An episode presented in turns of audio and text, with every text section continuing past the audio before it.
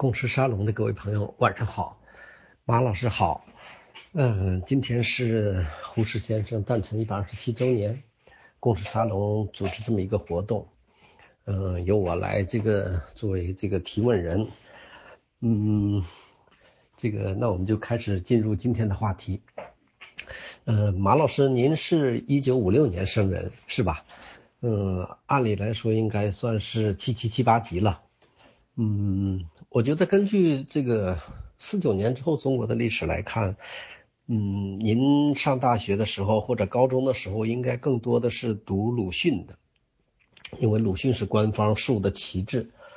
嗯，我想问一下，您最早什么时候开始读鲁读胡适的？嗯，当时读书的情况是您自己是主动选择了胡适呢，还是有什么契机，比如导师的指引？嗯，谢谢共识沙龙的各位朋友，嗯，谢谢那个。呃，商博士，嗯，非常高兴到这儿来和大家一起交流。那么今天呢，也是胡适的一个诞辰纪念日。那么就是好像看看这个全世界的中文中华人的圈子，好像有好多好多场今天是讲胡适的，台北、北京。上海，很这个大概好多地方都在讲胡适，所以现在，呃，觉得护士在过去的几十年当中，好像从来没有像现在这么受到呃人们的这种推崇。那么历史的热点都一般来讲都是说缺什么，那么就会热点向哪儿走。所以这可能和我们当今中国所面对的一个问题有关。所以这个大概我是一点感想。我想先谈谈刚才商博士讲的这么第一个问题。第一个问题其实，呃，是是个我倒是确实有有可说的这个这个意思。嗯，确实像商博士讲的，就我们那个年代，大概可能我们真正能够阅读到的只有鲁迅。我印象当中，我是我是一九五六年生嘛，我印象当中在文革的晚期，我高中毕业是一九七二年。高文革的晚期的时候，我我到县城里面书店、新华书店去买过鲁迅的一些单行本，大概那时候知的是鲁迅。后来我就去当兵，就去这个当工人，大概都没有读过胡适。说说起来呢，其实这是一个非常非常呃令人吃惊的事情。就胡适，我们今天觉得好像是那么伟大、那么影响那么大一个一个现代史上的重要人物。那尽管一个很重要的人物，但是在历史上呢，把他屏蔽掉了，我们真的一点不知道。我讲现代思想史上有两个人物是非常独特的，而且我都研究过，一个是胡适，还有一个蒋廷福。我们在屏蔽掉他的时候，我们是一点都不知道，就是大陆的这些读书人确实不知道他。那么我知道胡适呢是在什么时候呢？就是我一九七九年，我七八年读中专嘛，七九年呢我就从中专考到大学，我就考到历史系。那么这个时候呢，就是一九七九年的时候，中国刚刚刚刚进入到就是明天我们要纪念的大概四十周年，改革开放四十周年嘛。那么就就在一九七八年底，一九七八年的十二月这个十八号，那么就是三中全会召开之后呢，中国开始了一个新的一个这个历史阶段，就是改革开放嘛。不转过年了，就是一九。七九年，一九七九年的那么上半年就不说了，那么下半年呢，我就到大学去，就到了安徽大学的历史系，我就读的历史系。那么读历史系呢，那么在这个时候，大概我还没有去，也不是上来就接触到了胡适的资料。但是在这个过程当中呢，慢慢慢慢就随着这个思想解放、改革开放呢，就胡适的东西呢就开始慢慢的有点解禁了。但是呢，我们。一个是我们那个学校呢，是个，呃，是个资历很浅的学校，就是，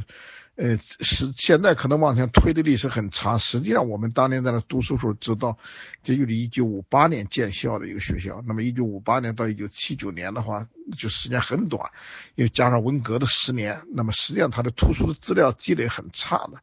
我们的系的资料史的话，是我们眼看了从无没有书到有书嘛，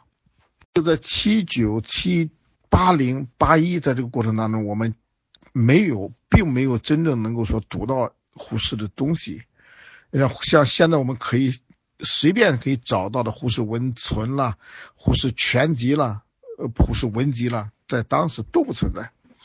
那么当然呢，我们好在一个什么呢？就是安徽毕竟是胡适的家乡。那么在改革开放之后，改革开放之后，我们有一个很重要的一个特点，就是什么？就是每个地方都在挖掘自己的这种乡贤资料，那么都在讲自己的历史上的这些这些那个有不作为的人、有贡献的人。那么我们安徽大学的研究那个老师呢，当时我们的老师辈呢，就有研究陈独秀的、研究胡适的，这都开始出现。那么在一九七九年的时候，有两篇重要文章，印象当中当时有两篇重要的写胡适的文章，就是那么也是后来学术界一直在一直在这个在几十年都在做胡适嘛，那给胡适贡献很大。那么这样呢，我们就觉得可能是真的是因为一九七九年呢，又是又是新文化运动的一个纪念纪念的年份嘛。那么胡适的研究，胡适呢开始从。第一篇文章开始解禁，和五十年代的批胡完全不一样了。正面看待胡适的这个就是呃新文化的主张，当然政治上仍然把它评定为就是资产阶级改良主义者。就这个是呃和现在几十年之后的变化也是不可想象的。就当时一开始对他呃还是很很谨慎的，但我想我们我们的老院长 胡生先生。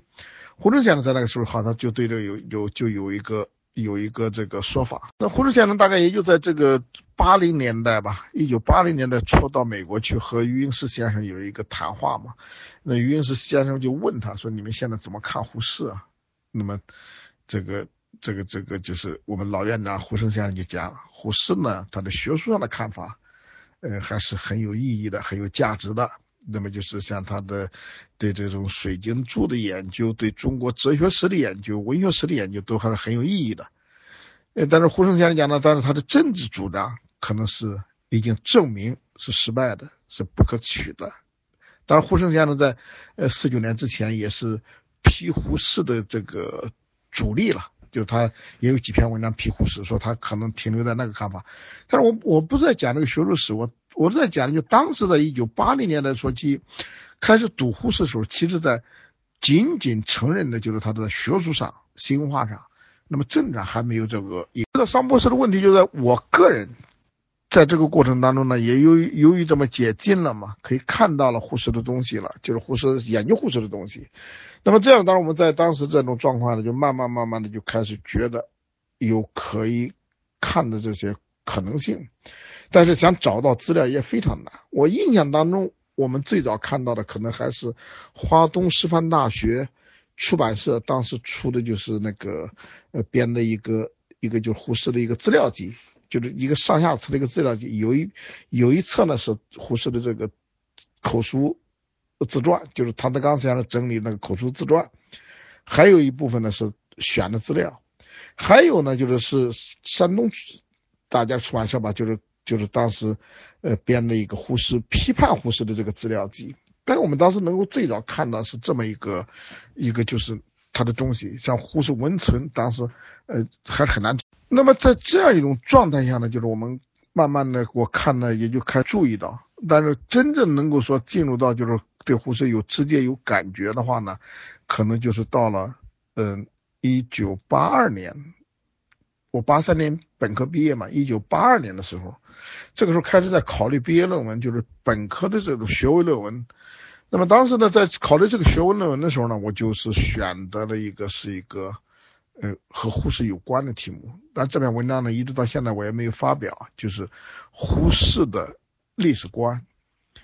那么这这篇这篇那个毕业论文呢，大概我写了可能有差不多有有三四万字吧。就当时其实能够看到的东西还是很少的，就是呃，并不一，就是也不是也不是很严谨。那么这篇文章呢，后来我一直压的，我也没有去处理它。但是我确实呢，就从这个时候就从本科的学这个学位论文，科的学位论文呢开始开始进入接触胡适。那么这是我这个最早进入他的一个状态。那么等到一九八三年呢，我就本科毕业之后呢，毕业论文呢当然是老师给的给的分数也很高了。那么之后呢，我就到了复旦去读研究生。那么到了复旦之后呢，我们我们知道就是像我的导师朱维珍先生和我们当时教研室的江义华先生，他们还有李华兴先生，嗯，他们三个老师呢都对胡适呢都有相当的理解和研究。呃，他们合作的像《中国现代思想史资料》，蔡尚思先生主编的五卷本呢，里面呢也有大量的就是胡适的这个资料。所以这样呢，我在那个地方呢也仍然受到这么一个影响。但是我的毕业论文、硕士论文呢，我就没有写现代史，因为到了复旦之后呢，主要跟着朱老师呢在做呃中国古代的学术史，所以我就把精力呢就移到了学术兴趣呢就往上移，移到就是那个先秦两汉。呃，一直到中古时期的，就是思想史、学术史，重点呢，我主要在做的经学史，所以这个时候我就没有去，呃，在现代史上去做。那么重新再再有兴趣呢，那就等到后来一九八六年从复旦毕业呢，我就到了社科院的近代史所，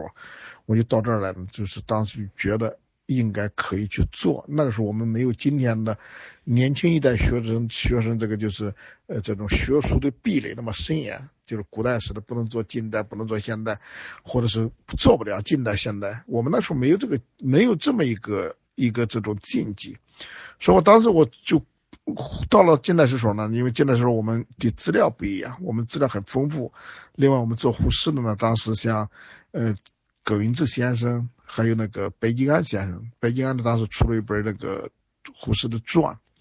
那么这样呢，我就从在这个地方呢就开始又能够接续，那么我们近代史所的图书资料呢也不一样，所以这样呢就可以看到更多的这个胡适的资料，呃，但是由于后来各种因素呢，我仍然没有去说集中很大的精力去做，因为这是一般性的呢，就是跟着那个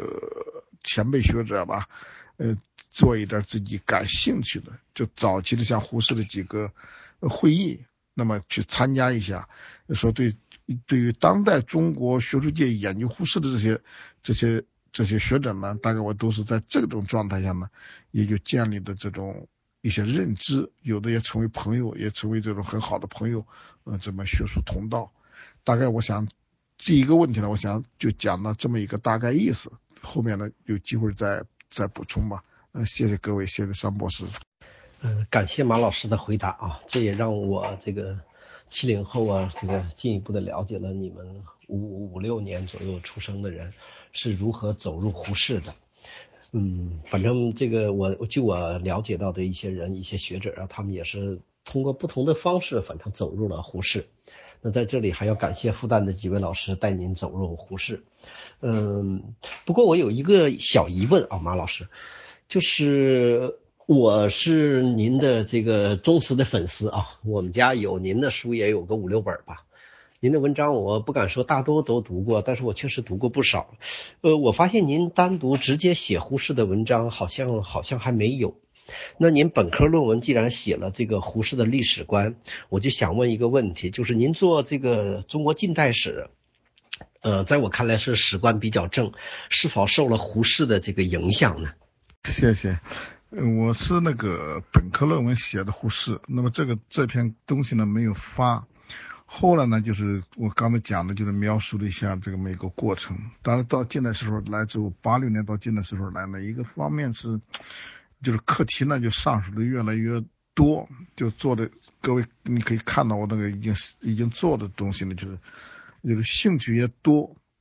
这是一个原因呢，就是并没有能够再专注。这个做一个做护士，你像像护士的朋友，呃，蒋梦麟，后来我写过不止一次，他的论战的这种对手，像梁漱溟，我写过也不止一次，就是围绕着护士争编的，像蔡安培啦这些，林书啦，我都写过，呃，张太阳都写过，但是恰恰呢，就在护士上我写的不多，那个就是呃，就并没有真正下很大的功夫去写。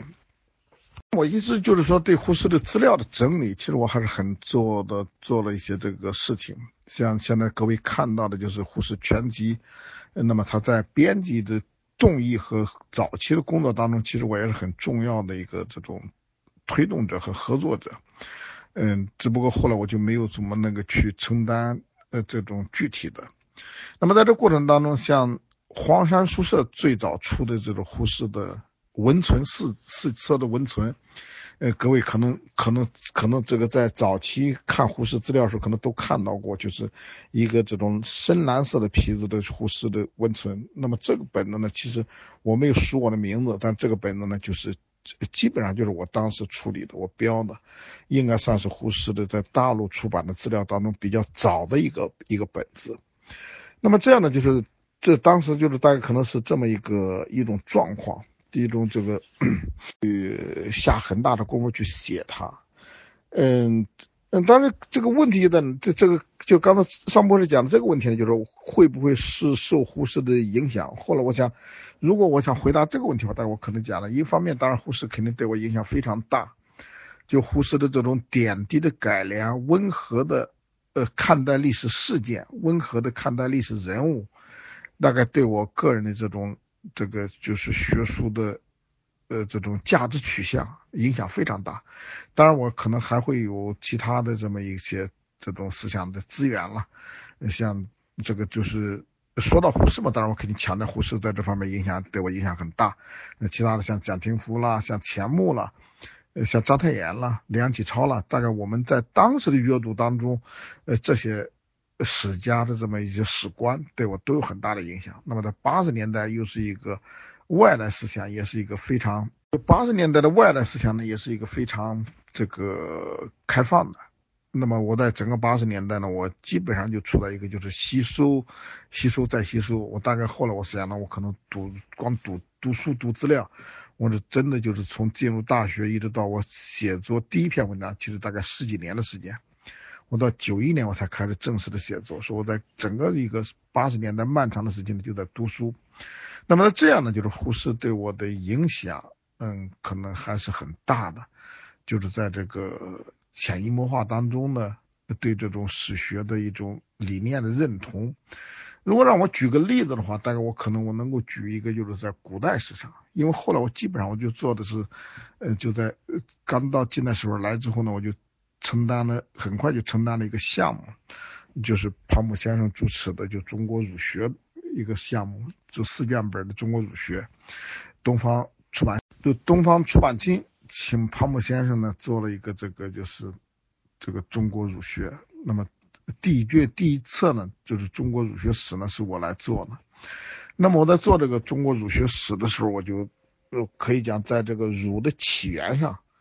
呃，我的很大程度上是受胡适的影响。那么对儒学的起源、儒家的早期传播，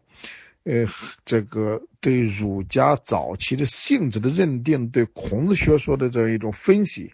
一直到先秦的像呃荀子了、韩非子的这些分析，大概我的很大程度上都受胡适的这么一个一个学术呃趋向的影响。我印象当中，当时就是为了写这个东西，可能我对那胡适的这些，一个是哲学史的东西读得很熟，另外就是对胡适的这个就是他的博士论文的先秦名学史。那么先秦名学史呢，当时在在那个在我做这个项目时候呢，也是也是这个时常要参考的，说在构架这个儒儒家早期学术脉络的时候，大概我。我我也做过章太炎，做过其他的这个学的学术研究，但是我很大程度上我很认同胡适对儒家早期学术脉络的分析，也认同他对早期儒家这个思想呃性质的一些分析，所以大概我想能够从这个角度，可能我可能是受他影响比较大，但是后来呢，就是那个。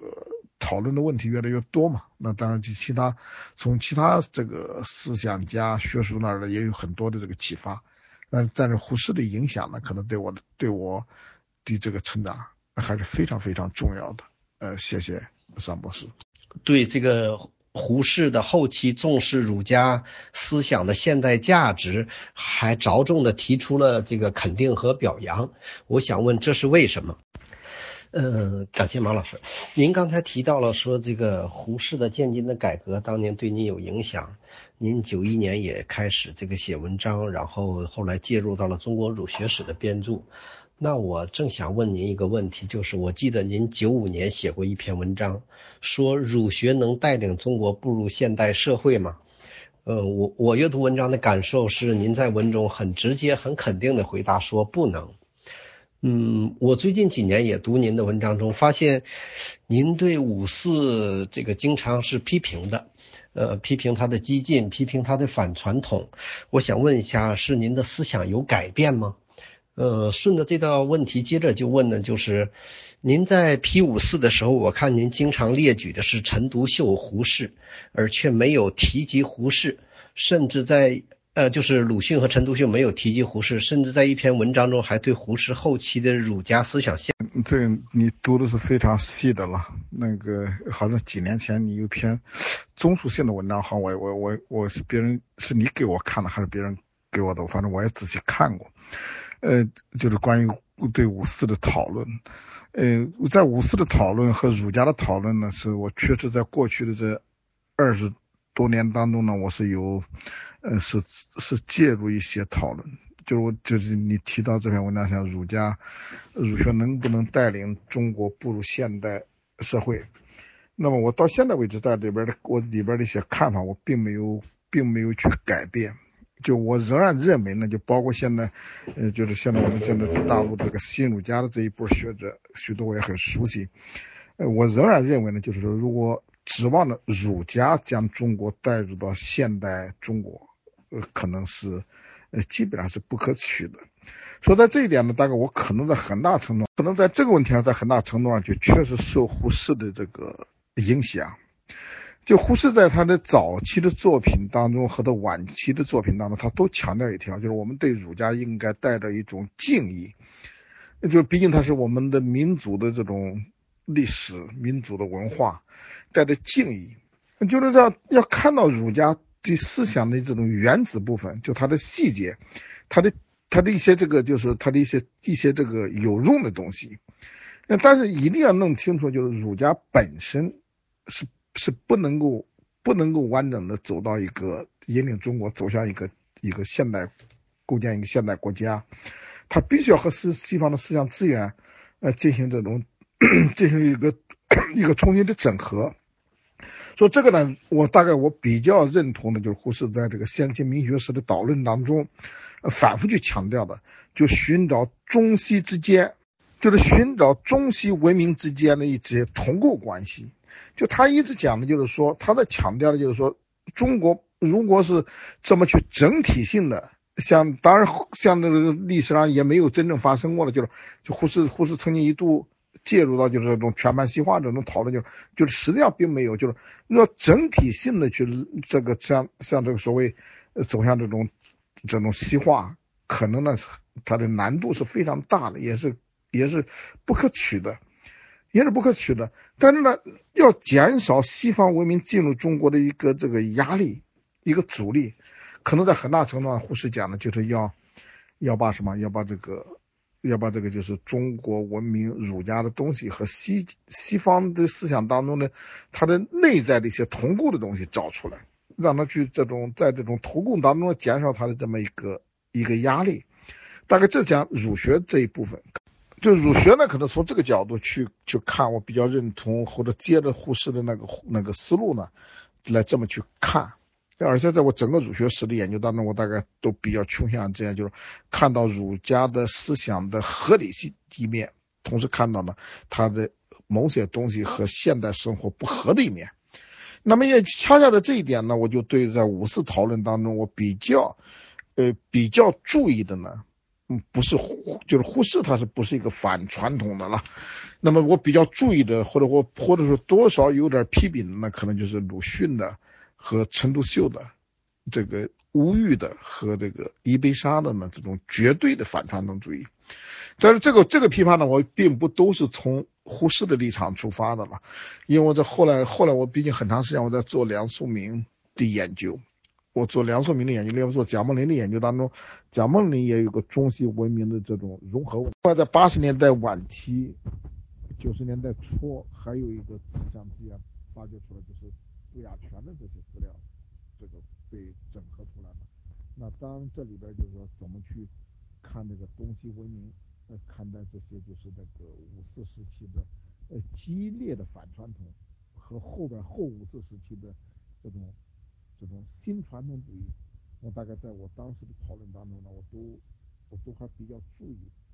我都比较注注意到这种这种新传统主义的发生。大概我在在九十年代初我发的文章当中，我就专门去讨论过讨论过这些问题。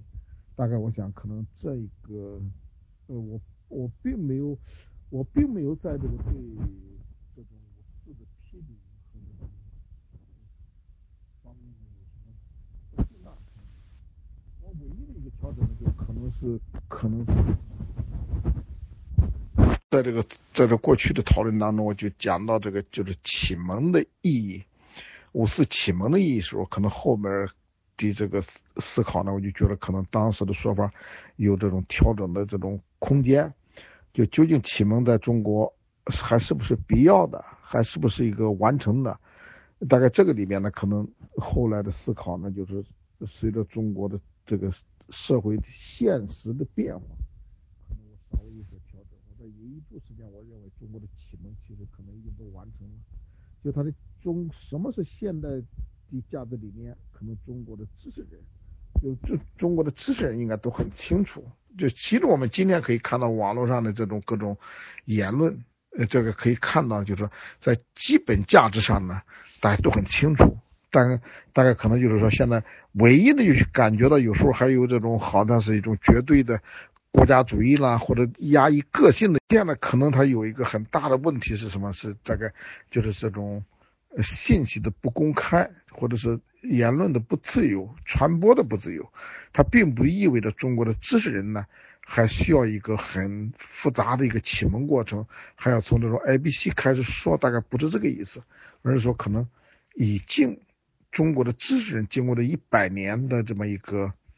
一个一个这种漫长的一个一个启蒙的过程，大概可能已经完成了这么一个阶段。那么大概我可能在这观点上有这么微微的一些一些一点的调整。那就大概先说到这儿，谢谢啊。嗯，马老师，您刚才谈到的这一段话里头，我稍微有一点不同的意见啊，就是您认为胡适在五四时期不是一个彻底的反反传统的人。嗯，我倒是现在在努力的回想，呃，胡适的文章，可是我我想不起来五四时期，呃，我说的仅仅是五四时期啊，五四时期胡适比较温和，我一直想不出来他就是。就是他，我我始终认为胡适在五四时期是一个彻底的反传统主义者啊。嗯，您刚才也谈到了是这个说民族的文化呀，儒家作为民族的文化不好，这个呃就是彻底的否定，我们应该怀有一种敬意。嗯，但是我想说的就是，那是否都是作为民族的文化，我们都不能舍弃掉呢？那胡适当年在文章中也说过，说我们的国粹也好，我们的传统也好，他列列举的，比如说是小脚、鸦片、姨太太，这不也是我们民族的文化吗？我们为什么不能对这些也表示敬意，而我们现在却可以把它们舍弃掉呢？那就这个问题呢，我正好还想问您一个问题，呃，如果我没记错的话，在大概在。二零一五年前后，您写的一篇文章中提到说，中国想要冲出历史三峡，启蒙肯定是一条无法绕开的路。那么，我我我想问您，您认为既然启蒙无无法绕开，那么回到当年，陈独秀、鲁迅，呃，也包括我认为的胡适，该如何启蒙呢？或者说，您如果直接穿越到当年，您认为当时的中国该如何启蒙呢？您置身在当年，会不会也反传统，或者是成为一个彻底的反传统主义者呢？问题当然是非常有意思，其实也是后来这二十年来我一直在也一直在做的事情。您就中国的这个往现代国家转型当中，中国的问题的症结究竟在哪儿？我大概这几年这几年当中，我断断续续写过一些，可能有的还没有还没有这种完全发出来。我想表达的一个意思是什么呢？就是说中国的启蒙嗯，可能它是一个是一个必然的环节，是一定要做的。为什么呢？因为就刚才商博士讲的，就是说这是一个中国从历史三峡要走过来，要走出这个历史三峡。那么这历史三峡的它的上游是在哪儿呢？上游就在中国的农业文明上，它的下游呢就是现代。现代的国家，现代国家，现代现代社会，那么这中间的差别就在什么？就在传统和现代之间，农业文明和工业化的这个之间的问题。那么当然，我们这些年来都在困惑的就是现在国家工业化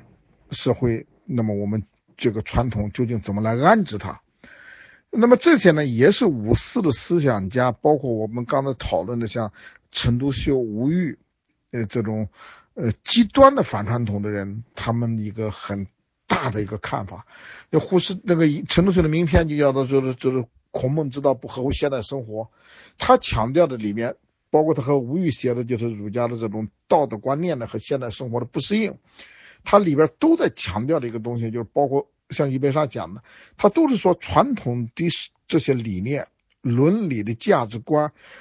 和我们今天没办法切合。就没办法切合。当然后来后来呢，在后五四之后呢，像像那个谁，像那个就是冯友兰，他讲的，就比如说儒家的要素可以可以打碎了重新构造，就他就是抽象的继承和这个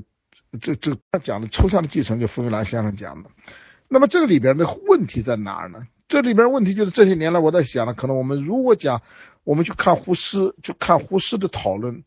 呃，大概我觉得可能就比较比较明朗。比较明朗，就是说儒家的内核要经过一个整合之后，到了现代社会当中怎么去建构它？可能这里边的问题就在什么？就是我们怎么理解什么是一个现代社会的一个架构？什么是中国原来的传统的架构？我想这些年来，我大概我就是在这里面呢，我提出一个看法，就是什么呢？我们的儒家的东西，如果不经过现代性的改造之后，儒家的东西它是非常吻合于中国传统的农业文明。就农业社会当中所所需要的一种伦理的、社会的，呃，这种一系列的，包括法法律的这些东西，就中国的法律的一些东西，可能儒家的东西都能提供的这个比较合理。就是在这个过程当中，两千年，特别是一直到到五四或五四之后很漫长的这两千年的中国社会当中，那么儒家所提供的思想资源，它确实满足了这么一种状态，就是农业文明以农业文明为主导的。这些东西它都能满足，地缘的、血缘的都可以满足。但是呢，工业化之后，就西方对中国的冲击，呃，中国的现在所面对的最大的问题就是工业化之后。那么工业化之后，我这些年来我就理解，我说工业化不是一个什么，不是一个单纯的工厂、铁路、矿产资源的开采问题。工业化呢，它是要导致了一个工业社会。那么工业社会的一个最大的区别和传统的一个最大的区别和中国农业文明传统最大的区别就是哪儿呢？就在农业文明是建构在一个熟人社会，就大家都是一个熟悉的人。那么工业文明呢，它建构说它建构的是一个陌生人社会，就我们像我们今天在这个城里边住的，我们今天在大都市的住的这种住的这种城里边住的住的住在一个小区里边住在一个塔楼里面，其实我们和在农业文明状态在村庄里面完全不一样。就是我们认识的人就非常少，那么这个认识非常少，他对人的理念、对人的价值观理念的这种这种那个改变就非常大。它非常大胆是什么？就是因为在一个熟人的这个农业社会当中，在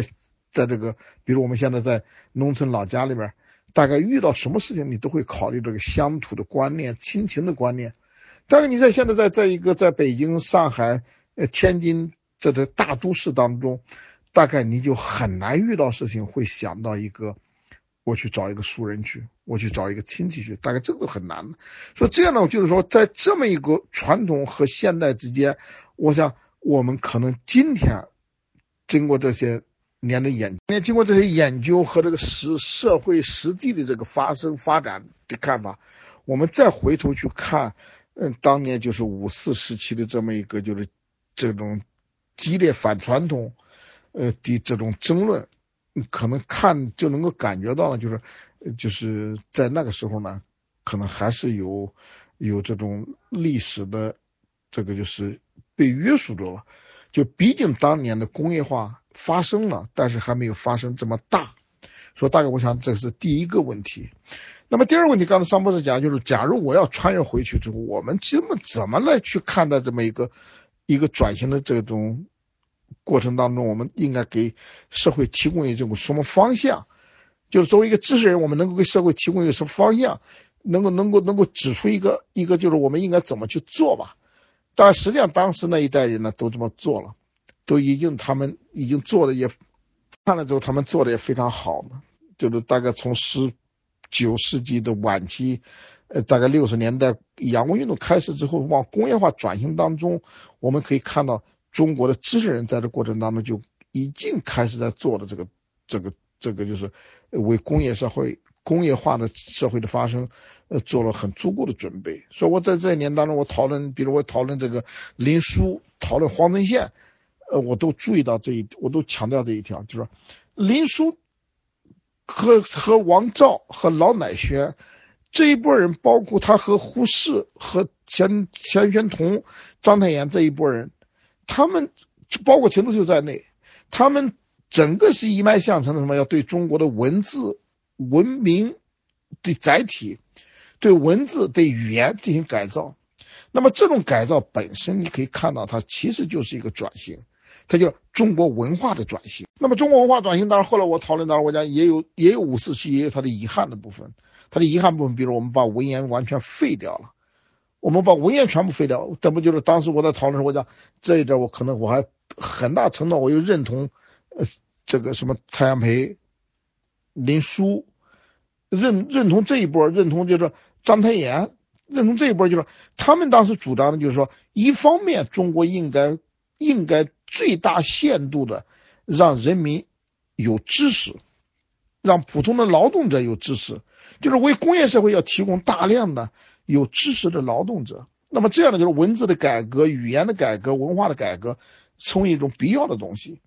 文言合一呢，也成为一个必要的东西。但是呢，你看，胡、林书没讲出来这个道理。但是我们看张这个这个这个张太炎，那不是那个蔡元培呢，就讲的很明白。但是蔡元培讲的，一方面就是说普及，就是文化的改革要向大众倾斜，让大众能够识字，能够接受。但是同时呢，蔡元培讲呢，应该留住中国的雅言。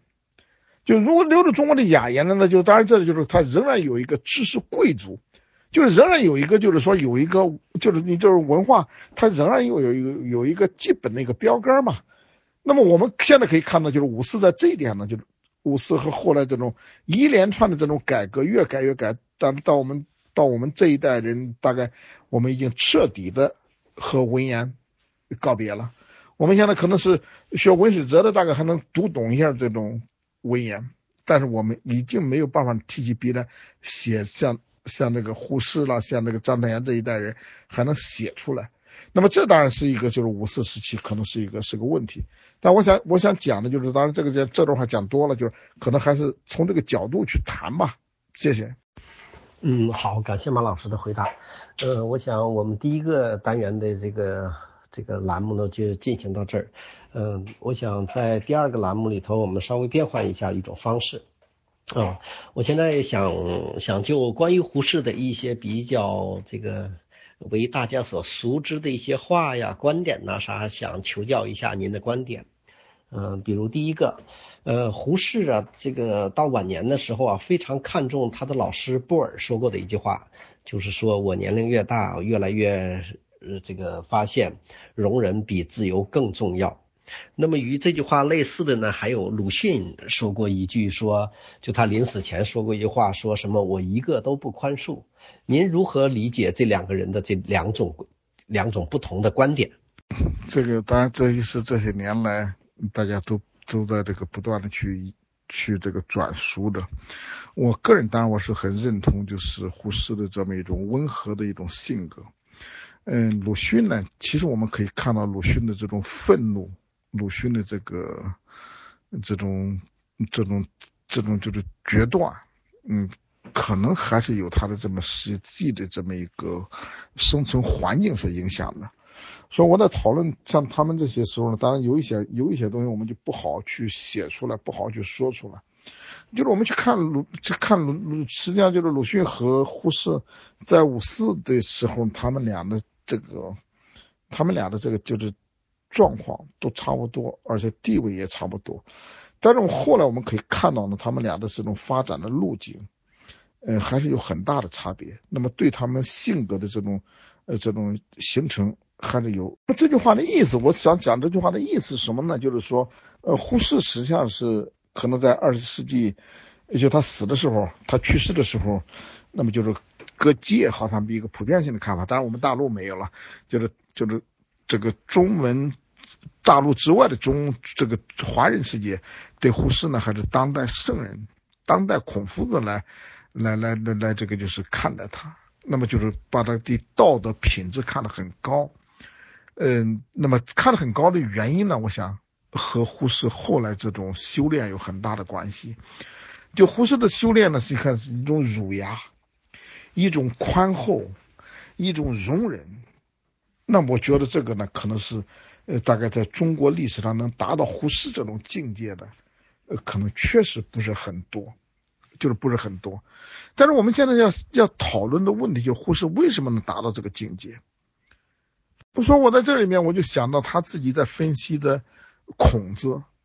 就他在《先秦名学史》在写孔子的一些东西的时候，他都对孔子有一个有一个分析。就孔子为什么成为圣人？孔子为什么有这么大的心胸？这么就是说一种宽厚，一种这种就是说，呃，很多的时候就是说不会去，不会去这种愤怒，不会像陈独秀动不动就愤怒，也不会像鲁迅动不动就很决断、决绝抉择。那胡适为什么？胡适的分析对孔子的分析，其实我们可以看到和胡适本身的这种状况就非常相似，就从童年时代的生活的经历。到后来的不断的这么一个就是说变化，特别到了这种这种这在这种壮年之后，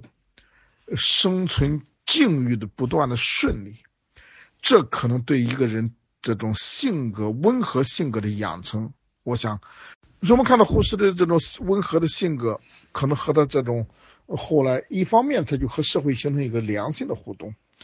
一个良性的互动，一方面就是说你可以看到二十年代。中期，二十年的中期，胡适的名字已经如日中天了嘛。那么一直到了三十年代，就成为中国政治学术发展的，就是说一种至关重要的人物。呃，重大事情总会，呃，就是这个国家政府都会想到他，人们也会想到，就问问胡适的看法了。就重大问题，就就他就成为这种这种这种至关重要的人物。那么这样一种背景，这么一种地位。可能是胡适的性格的温和，当然和他天性有关，和他和他这种外在的东西可能对他形成构成一种一种这种一种影响。那我想从胡适的可能从这个角度去理解，来理解他。那么对鲁迅呢，我想可能就要从另外一个刚才讲的就是鲁迅呢，我也没单独写过。鲁迅呢，实际上是我童年时代大概我读的最多的东西，我们就读鲁迅，那是一个时代造成的。而且那时候呢，确实对鲁迅呢是非常喜欢，也非常崇拜。而且就到我读研究生时候，我老师呢对鲁迅的很多作品非常熟。那么他的他的文字当中也很强烈，你可以感觉到有鲁迅的这么一个就是一个这种文字的表达的力量，一种一种东西。说说那个时候我们仍然还觉得鲁迅还是很值得崇拜的，还是很有意义的。但后来呢？随着这整个就是那个读书和这个社会的这种感觉，大家的看法都在调整的时候呢，呃，对鲁迅呢，我没有什么很苛刻的这种评论。当然，鲁迅呢，像他这种很决绝的这种话，一个都不宽恕。呃，这个特别到生命的最后的十年，一直处在一种一种这么一种。鲁迅的生命的最后十年呢，就是我们我们读书的时候，我们那个时候读的时候，觉得这是鲁迅最伟大的十年，就是一九三六年往前，就是就是就是北伐成功，中华民国的这个解体，国民政府的成立，就在这儿开始，鲁迅呢，就是我们过去的叙事当中，就是他的呃最伟大的十年，这十年有他的杂文嘛，他的杂文很犀利。那么和和这个就是和和这个国民党的斗争也非常的这种很坚定，就就批判。那么。当然后来我们当然说讲他是共产党的同道人了、同路人了，大概这里面都会有。但是我们可以看到鲁迅的文字呢，就在这十年当中的杂文越来越犀利。那么到到了这个生命的最后，仍然很决绝的讲，一个都不宽恕。说后来我们那时候读鲁迅的作品，读包括那个时候鲁迅的全集的注释，读他文字有很多东西，如果不看注释是读不懂的。那你看那注释，当时呃几乎我们今天看到的这些，呃大概很正面去讨论的，像林语堂啦，这是最近几天有林语堂的这个写林语堂的作品出来，就是。我们今天都很正面去看的人物，大概在当年在鲁迅作品的注释当中，那都非常负面，都是鲁迅说不能够饶恕的人。那么这个就是说，他就在这样一种背景下呢，我就引起我对鲁迅的这么一种境遇的思考。那说鲁迅为什么到生命的最后成为这么一种状态呢？那我们可以看到，鲁迅其实生命的这个历程，呃，并不是非常愉快的，就他的孤独。他的不被理解，或者他自己制造的这么一种孤独，我们可以看到，在鲁迅的生命历程当中，呃，还是非常凸显的。至少他的这种，至少他的家庭、他的朋友圈呃，他的社会交际，他和和官方、和各方面的、和左中右各方面的这种关系，我们可以看到，他都和胡适有一种本质性的差别。那么这种本质性的差别呢，可能对他的性格的养成，对他的这么一种就是说走向这么一种一种决断呢，我们可能就很容易理解。当然这里边有很多细节又不好讲了，因为这就涉及到就是这种，呃，人家这种内部的隐私，我们能提一下，比如他的，呃，他的这种夫妻关系，他的兄弟之间的关系，他家庭这么一个家族里面的这样一种矛盾。那么他在朋友圈、在学术圈的一种这样一种一种这种呃处在这种处境、一种地位、一种这种人际关系，可能都没有办法和鲁迅和胡适。所以在这一点上，我大概我很倾向于就是说，可能我们过去讨论的就是人物的性格有天生的一面，但是也有后天这种呃这种那个环境所塑造的。所以大概从这里面来看的话。我们不仅是分析就是鲁迅和胡适这个差别，其实我们就分析很多历史人物都可以能够感觉到，就我们读他的史料都能够感觉到，比如像梁漱溟，像这个什么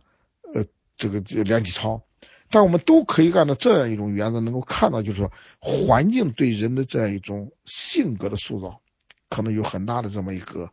力量。但我想。这是一个很很可以讨论的话题，但是我没办法说的太太多了，那么就先讲到这么一个意思吧。谢谢各位。嗯，马老师，您谈到了这个胡适的容忍比自由重要这个观点。呃，我呢，这个正好借您休息的时候啊，也稍微多说几句。我一直对胡适的这句话呀，这个持一种就是质疑的态度。就是我觉得胡适在说这段话的时候，至少他没有给定一个前提，因为这句话并不是放在任何情况下他都成立的。比如说，这个在我们面对一些这个这个所谓的基本价值观之下，或者说再说严重一些一些的时候，就是面对着一种反人类的这样的行为言论的时候，那我们这个时候要不要容忍？那么这个时候，我们的容忍是否是对一种不容忍的一种容忍？这个波普尔就是有这样一种观点，说对这个不容忍的容忍，那就取消了容忍。也就是说，我们在这，就是当我们把这个问题推推到一个极端的状态下的时候，这句话并不成立，或者说这句话如果不设定一个前提，那么它成立的这个可能性就要被质疑。因为我们知道，我们追究一下这个“宽容”这个词，最早可以追到这个，就是大概一一七六四年吧。就当时的奥地利不是有一个这个这个，就是一个宗教活动，后来不就形成一个所谓的宽容专利权嘛？那到后边这个谁，阿克顿勋爵也有一个什么关于迫害新教理论的这样的一个文献。呃，伏尔泰也写过《论宽容》这样的文章，还有那个房龙。也写过《宽容》这样的这本书，那我觉得在这样，在他们这些人在阐述这个宽容的时候，实际上他他的指向都是很明确的，就是他不指向一个个人，也就是说，当他们在谈宽容的时候，他们很大程度上指向的要么是教会，要么是公权力。那如果说作为我们个人来说的时候，在我们谈这个容忍比自由重要的时候，我们个人对个人之间，其实这句话是没有意义的。比如说，我反对马老师您的观点，那我说我坚决反对您的观点，我我我一定不容您与我有什么这个辩论的这种可能。但当我在表达这种态度的时候，实际上我这种态度只是我的一种态度，它并不起到一个效果的作用，也就是对您没有制约的作用，对吧？就是您可以照常发表您的观点，而我呢，也不过是一番言论。如果我要是作为一个公权力的掌握者，那么我说。这个马勇老师，如果您再反驳我的观点，我就禁言，我就封您的号，对吧？那在这种情况下时候，您可以说宽容，您可以说，哎，你应该宽容，对吧？这个时候，我想胡适的这句话可能更成立。我我不知道我这样说，您是否能赞同我这样的一种观点？呃，当然，鲁迅那个观点我们就先暂时不谈，因为今天主要谈胡适。呃，那就这个就这个问题。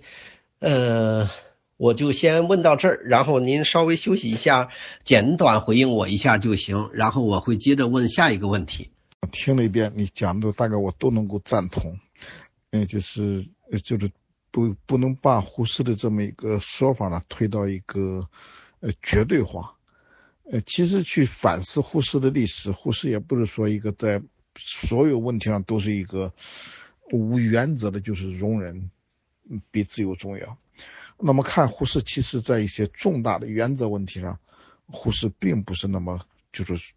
这么一直强调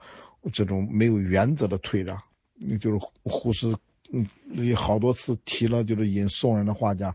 这个说宁鸣而死，不默而生。另外，他就是在在孙中山如日中天的时候，孙中山不在了，孙中山思想如日中天的时候。他敢这么就是公开的对孙中山提出质疑，呃，在对蒋介石也敢这么质疑。当然，后来对中国这个四十年代晚期的中国政治大转折，一直到后来的这个就是这种中国的这种再分开、再分裂，呃，胡适在外面对中国的这种政治的批评，那根本就不是一个容忍的问题。就是刚才就是就是商博士讲的，就这一点很对的，就是说面对一种邪恶，面对一种不正义的时候，这就不是一个容忍问题。说这一点，我想刚才你讲的我都能够赞同。就是可能就讲到护士的时候，可能他的一方面就是他讲的并不是一个绝对的，在任何一种条件下都能是都能够去去实现的一个。一个东西，而且他也并不主张就是就是这样，那就没有正义，没有邪恶了，就没有这种没有标准了。所以大概可能这样呢，我就我就简单说一下，但我我完全认同你的刚才的分析，对这个一个哎，好，谢谢啊。好，感谢马老师再回来。呃，我我在想问一个就比较这个通俗的一个问题啊，就是呃，在我们今天纪念胡适的时候，您觉得？我们最应该这个纪念胡适的哪哪一种这个思想也好，观点也好，或者说他的行为也好，呃，或者我再接着问一下，就是您最佩服胡适的哪一点？呃，他的一种思想也好，或者说他做的哪一件事也好。嗯，我们今天其实想在纪念胡适，嗯，怎么对胡适这么去去推崇他。这应该是我在过去几十年当中，我们看从开始知道胡适，一直走过来呢，这么感觉就是有很大的这么一个感触，很这个变化。那如果让我讲的话呢，其实我们今天最应该看到胡适的价值在哪儿呢？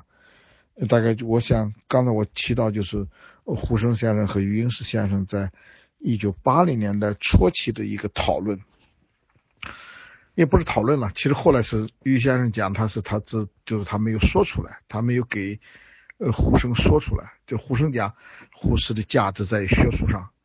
嗯，不在他的政治理念上。嗯于英时先生的文章当中讲的，其实他当时想告诉胡适先生，就是大概可能这个判断说反了。大概就是说，我体会云石先生的意思是什么？就是胡适的学术上的这种研究，大概都能够突破，而且都能够都，而且都必然要成为一个过去，就必然成为过去。比如他对他对这个就是《红楼梦》的研究。对这个水浒，这这对这个什么呃水晶柱的研究，呃，大概可能像这些学术的研究，尽管当时可能贡献很大，价值很高，但这些东西都可能都能够突破。呃，方法论的这种探讨，呃，可能也会也会呢，就是转化为一个普遍性。呃，但是这都不是重要的。那么于是先生讲呢，可能忽视最有价值的东西，就是给中国人提供了一个现代社会的理念。呃，这是从一个社会层面，从一个政治发展的层面来讲，可能这是一个一个这种一种这个它的意义，这是它的意义。从大的社会和国家，那就是胡适呢是引领中国，引领中国向一个现代国家去建构，呃，提出这些大概基本的思路。但我们讲，我们今天能够去推崇它，可能在是主要在这个方面。这个从这个大的社会方面去看到胡适的价值和意义。那么，如果从个人的角度来讲，我觉得我还是，如果说我佩服什么胡适什么哪方面呢？我觉得还是胡适的涵养和胡适为人处事的这么一个一个基本的这种一种一种这种，嗯，不是一个原则问题，就他已经养成完全是一个习惯问题。就忽视你忽视这种这种一个一个真诚。他的这种真诚坦然，那个我们可以看到，不论他在朋友中间，还是在这个和政治家之间，但胡适没有这种好像是，呃，当面说了之后，背后又说又说另，就这样一这样一种那个一种这种涵养，一种做做法，一种这种风格。但是我个人我觉得，可能还是我们，呃，就是现代学人应该去作为一种楷模去追求的。所以这样就是说，如果这这让我去讲的话，但我可能讲，就是一方面从这种国家社会的层面去讲，另外一方面从个人的涵养方面去讲，可能这样呢，我们去看看胡适呢，可能能够能够看的就是更更真切一点。就是我们去，我多少年前大概可能在在这个九十年代初，刚刚那时候当然很年轻了，那时候护士起来，刚刚研究护士刚刚起来，所以我当时在一次会议上我就讲我们。就是从诗的角度来讲的，那时候那时候护士思想的研究还都没有完全展开。从诗的角度来讲，我当时讲就是我们要研究护士，还要学习护士。这个我大概九十年代我就提出这个问题。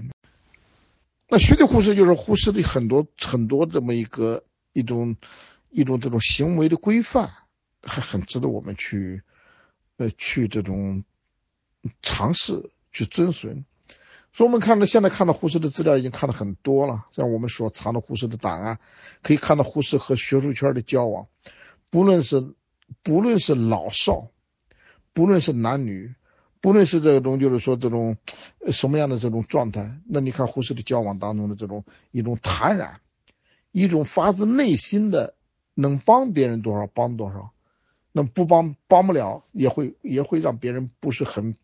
不是很。这个什么不舒服？说这个可能在涵养上，大概我们我们这一代，呃，不是我们这一代，就我们中国学人，可能都应该呢去逐步的去去提升，去按照这个一个一个上面。但我想，呃，就这问，嗯，马老师，我看您对胡适的推崇，主要在他的学术和涵养这两个方面。嗯，好学呢有不同的这个观点啊。当然，您说这些我也都赞同。我就说，胡适对于我们当下中国最重大的意义，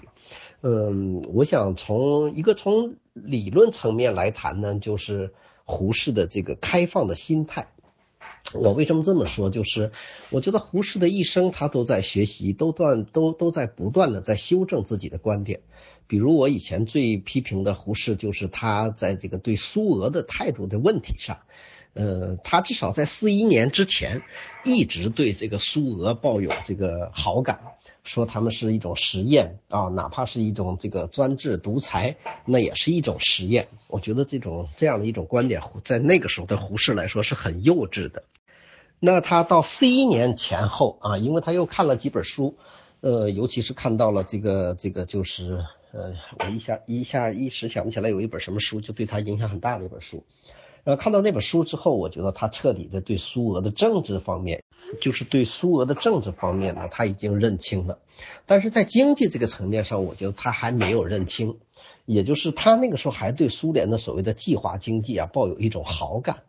呃，那在这一点来说呢，就至少到这个一九五八年，就是他去台湾之后，呃，在经过了周德伟的这个训诫之下，因为周德伟算学生辈儿的嘛，呃，就是他在跟周德伟讨论这些问题的时候，周德伟这个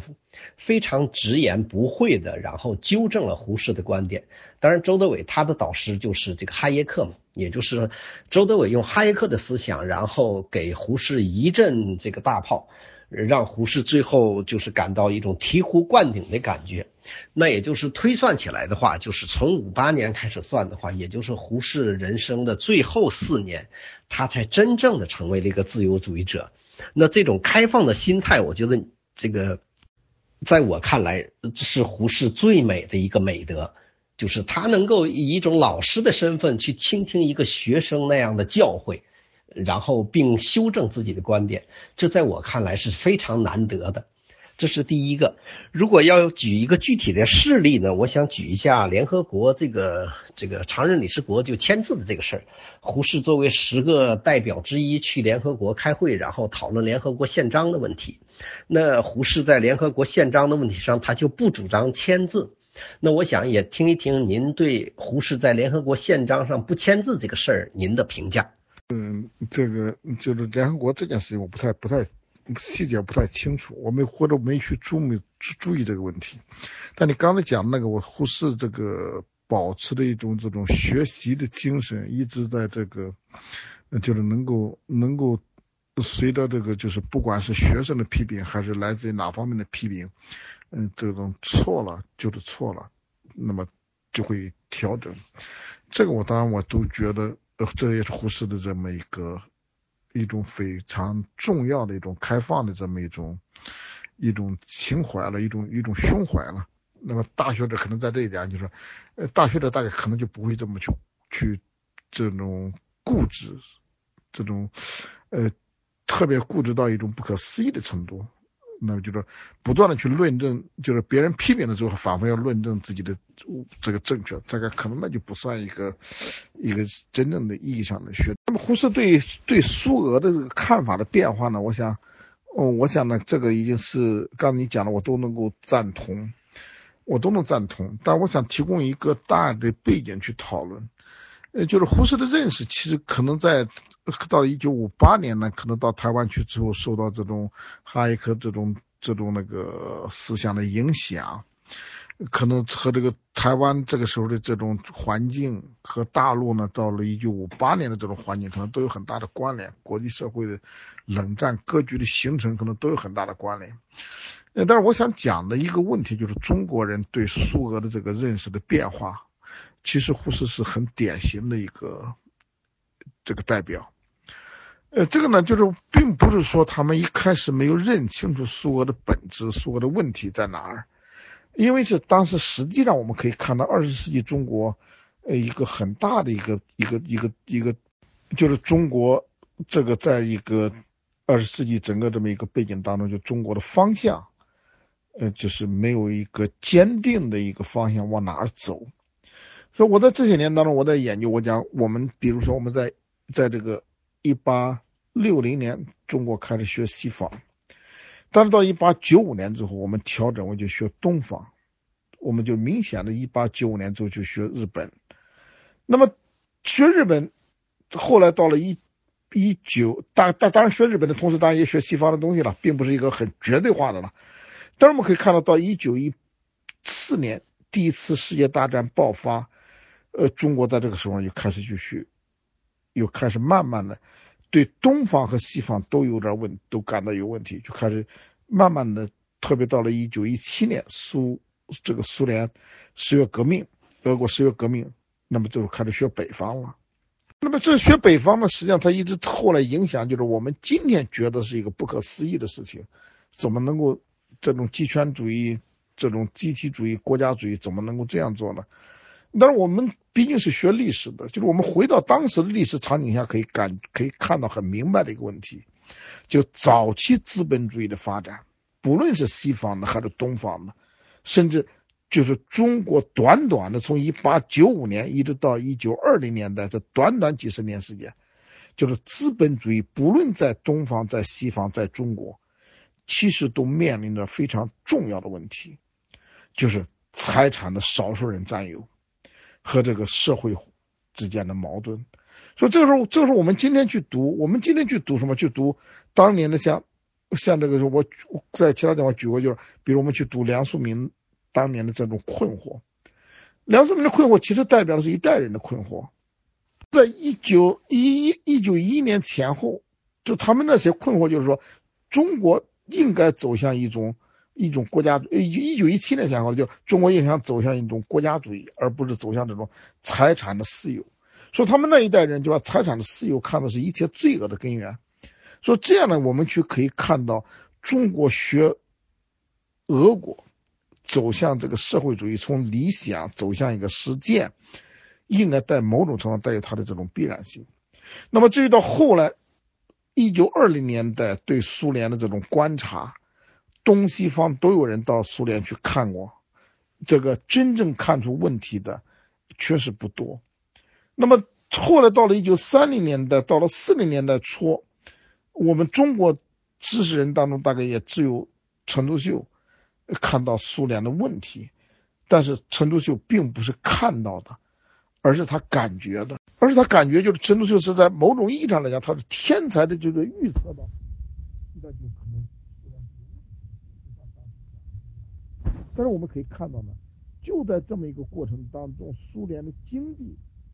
就是你刚才你这个是张博士刚才也讲，就是胡适一直到后来对苏联的这种这种经济状态，这种体制的经济呢，也仍然还是还是有点有点有点这个认同。那为什么呢？因为我们看到在二十世纪资本主义两次世界大战，呃，资本主义的经济危机这种一直不停的。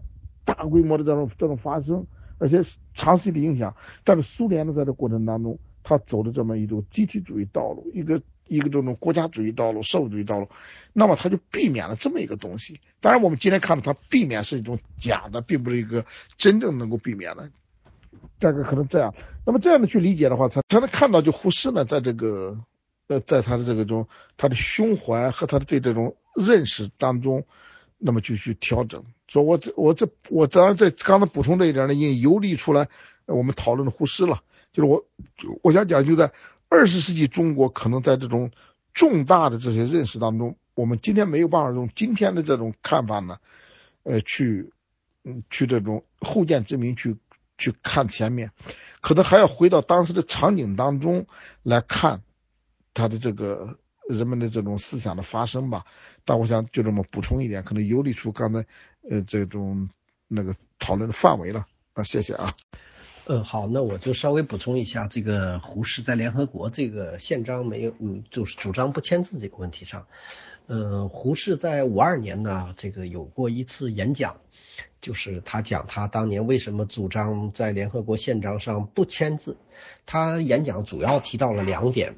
第一点呢，就是说这个呃联合国宪章的第二条第七项啊，他说呀，这个没有办法实现。为什么没有办法实现呢？因为他说这个这这条规定啊，就是呃这个宪章规定不得认为授权联合国干涉在本质上属于任何国家国内管辖之事件。什么意思？简单的理解，或者是用咱们大陆最熟悉的一句话，就是不能干涉一国内政。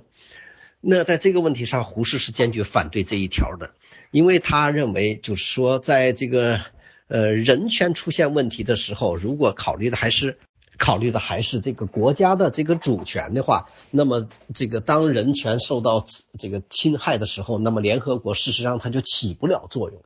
那当然，这后续的这个不断的这些实例，我们也都可以发生，对吧？比如当年南非出现问题的时候，南非的这个总统打出来理由就是这是我们的内政。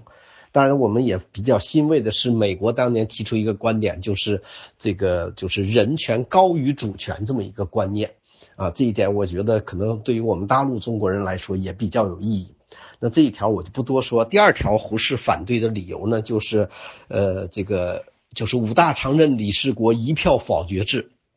他认为，就是如果一个侵略国或者一个做坏事的国恰好是这个常任理事国的话，那么这个一票否决，那么对他就没有意义了。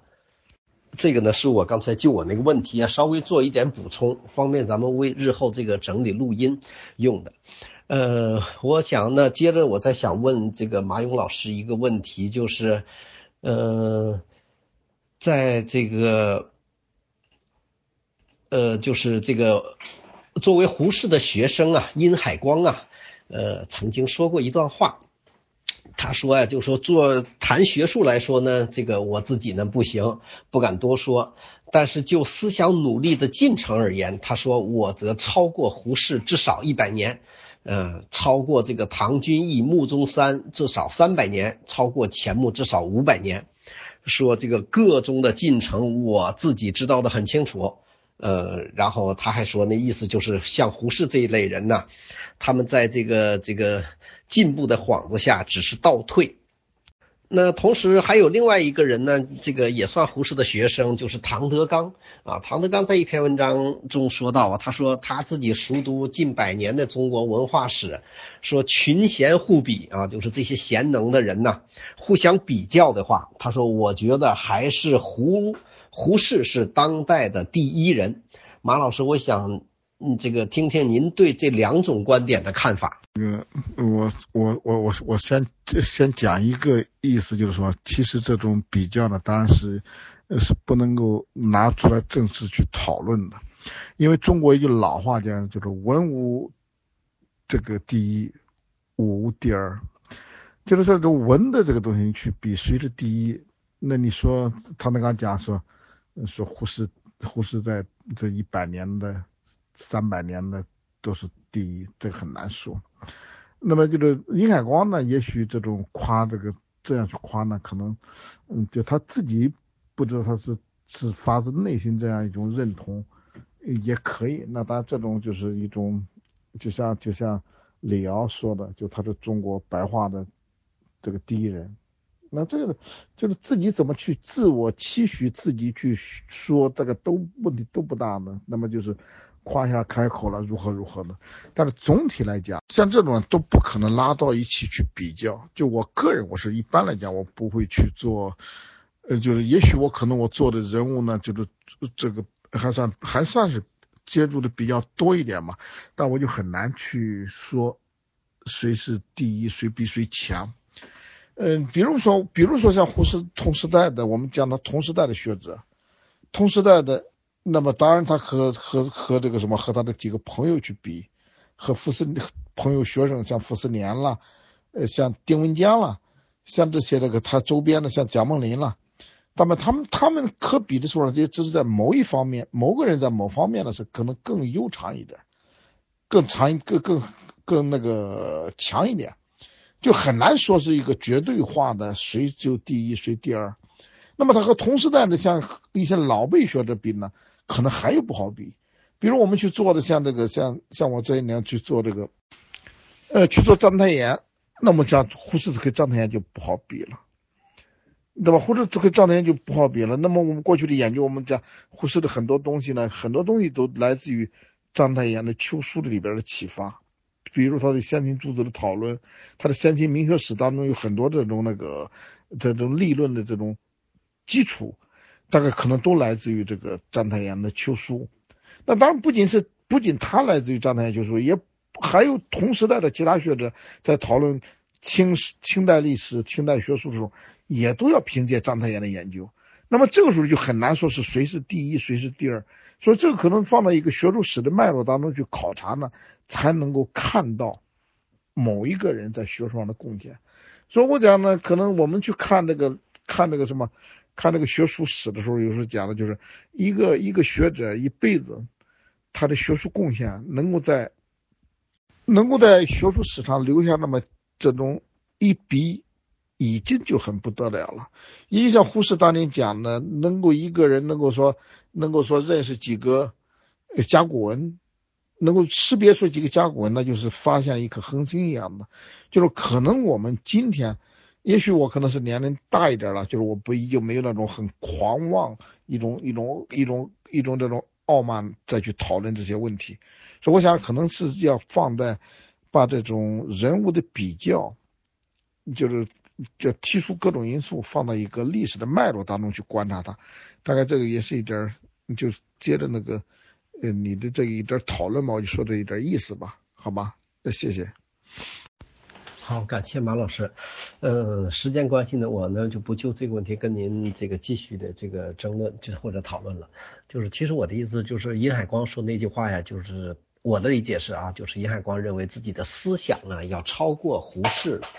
嗯呃，我呢是读过殷海光的那个就大陆出的，就就何周安和那个张斌峰他们编的那个殷海光文集，总共有四卷。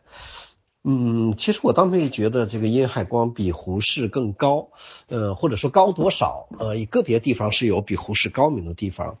嗯，但是要如果做整体比较呢，我实在是不好比较，所以我就故意抛了这么个问题问您。但时间关系呢，您也就不这个不用给我作答了。那我接着 再问一个这个就是比较通俗的问题啊，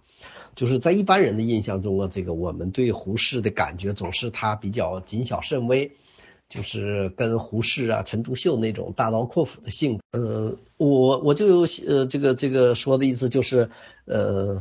胡适啊，这个在当年和和我们后来印象中都是比较属于那种胆小谨慎型的，呃，我还记得胡鲁迅在一篇文章中把他和陈独秀还有刘半农做了个比较，然后说这个胡适这个。就是武器库，然后库门紧关，上面贴个小纸条，说内无武器，然后请勿疑虑呀，什么之类这样的话，就想起来挺有意思的。就是在您的阅读视野中，您对胡适很大胆、很勇敢的那样的言论或行为，呃，您印象中有哪一件给您留下的印象最深刻？时间关系呢，我也就简单的说，因为那个就是胡适，其实胡适我是讲胡适是很。大胆的，就大胆的言说，大胆的坚持。呃，他给我留下的就是这种印象。当然，我读他的东西呢，我觉得他有几个，呃，几个这样一种，就是这种非常反，这种反潮流的这样一种不随大势的去一些判断。那么，特别是政治上的判断，我觉得可能还是我们值得去，值得去这个尊重的一个对。蒋介石的态度，一个对孙中山的态度，呃，对毛泽东的态度，呃，这些我这样我们可能都还会，各位读胡适的话都会都会注意到，就他这种并不认同于这种一般流俗的看法，而是提出自己的一个一个看法，而这种看法还不是一个谈人的问题，这种看法都牵扯到一个国家的发展，牵扯到政治的根本，这是一个。一个那个的，如果说给我留下印象最深的，可能胡适呢，还是，呃，在大家都觉得如何如何的时候，胡适会有他的坚持。比如我们这么多年来，我们从八十年代初就开始讨论，就当时已经有了一些可以认同、可以觉得是值得注注意的，但一直到后来，因为这里边牵扯复杂的人际关系。一直到今天为止，我们还有很多讨论。但是我很佩服的就是什么呢？在整个的，就是一九三一年九一八之后，胡适所强调的这样一种低调的中日关系，我相信呢，当时大家整个中国在民族危机发生之后，整个中国就像某种意义上讲，像我们今天这样，就是民族主义、国家主义高扬。那么胡适呢，能够坚持住一个。看了一这个低调的俱乐部，而且在某种意义上来讲，这种低调的这种说法，实际上对他们，对他们就是，那就是低调呢，就是说你和就和日本这种同流合污了。所以这个时候我们可以看到，在这里面他对一种一个一种这个一个坚持，而这种坚持实际上就是一种非常呃非常要有有胆量的。才能够坚持。我说我在我在当年读这些资料的时候，我就觉得，那我们真的很佩服啊。就大家都觉得，你看民族危机发生了，我们应该我们应该主张这种抵抗了。但是不行。但是他们他们的讨论，胡特别忽视在这里边，在一种领袖式的这样一种一种引导和坚持，但是给我留下的印象应该算最深的。我就简单讲这些吧。呃，谢谢尚博士。呃，好，这个马老师回答这个问题呢，我觉得我我也没有反对意见啊，我就是呃觉得在胡适大胆这个方面呢，因为